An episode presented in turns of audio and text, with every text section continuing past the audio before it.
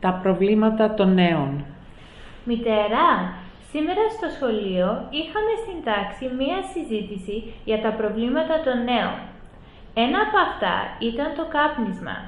Ξέρεις, στο σχολείο μου έχει πολλά παιδιά που καπνίζουν το διάλειμμα. Ναι, και τι έμαθες για αυτό το θέμα; Πολλά. Έμαθα ότι το τσιγάρο βλάπτει την υγεία του ανθρώπου. Μπορεί να προκαλέσει καρκίνου του πνεύμονα, εμφύσιμα και βροχίτικα.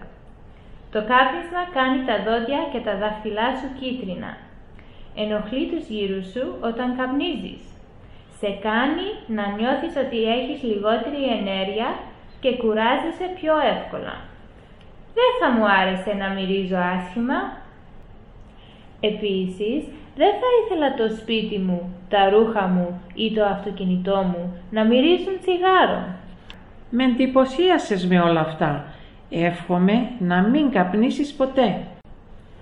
Δεν νομίζω. Είναι ενοχλητικό να νιώθω ότι εξαρτώμαι από το κάπνισμα.